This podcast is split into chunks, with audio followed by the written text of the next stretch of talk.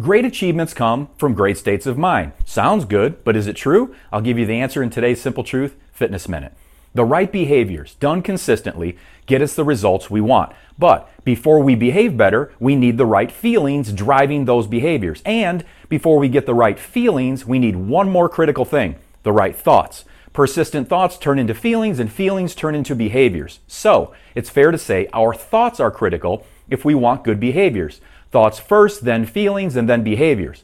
What's the best way to improve our thoughts? Here it is. You focus on what you want, not on what you fear or don't want. Stinking thinking, feeling stuck, stressed about what to do, focus on what you want, not on what you fear or don't want. The simple truth is, great achievements do come from great states of mind, and it all begins with your persistent thoughts. Through the power of focus, you can control your thoughts, you'll feel better, behave better, and achieve your goals faster. I'm David Greenwald, and that's today's Simple Truth Fitness Minute.